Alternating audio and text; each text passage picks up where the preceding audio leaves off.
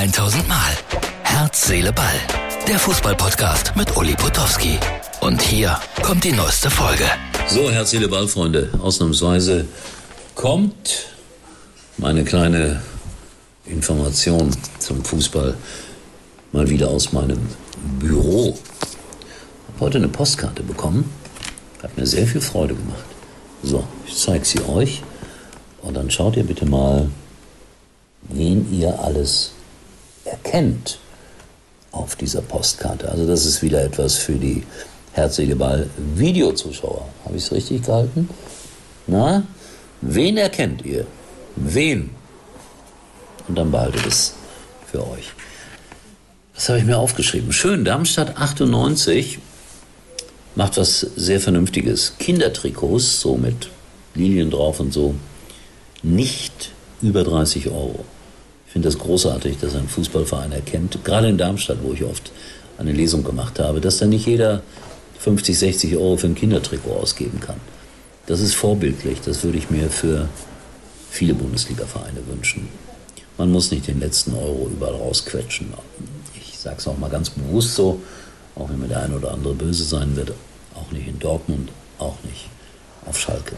Da gibt so viele Menschen, die wirklich mit dem Cent rechnen müssen und die trotzdem ihren Kindern manchmal diese Trikots kaufen, die dann aus 60 oder 70 Euro kosten.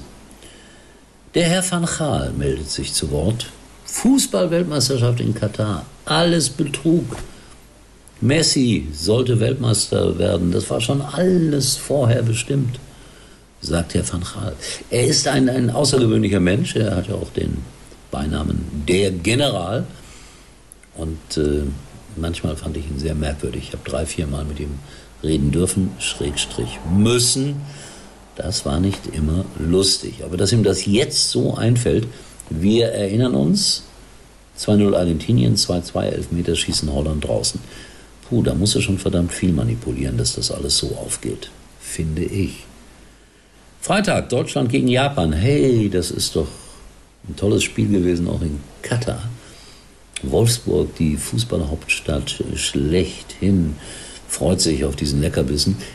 Normalerweise, also keiner hier in meiner Umgebung spricht über das Länderspiel.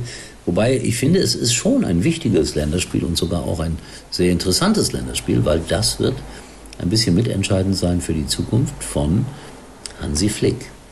Und was wird aus Müller? Ich war ein bisschen erstaunt, dass er ihn wieder berufen hat. Nichts gegen Thomas Müller, wunderbarer Sportler, toller Mensch. Gibt es nicht irgendwo Nachwuchs, den wir heranführen müssen? Ja, mein Gedanke.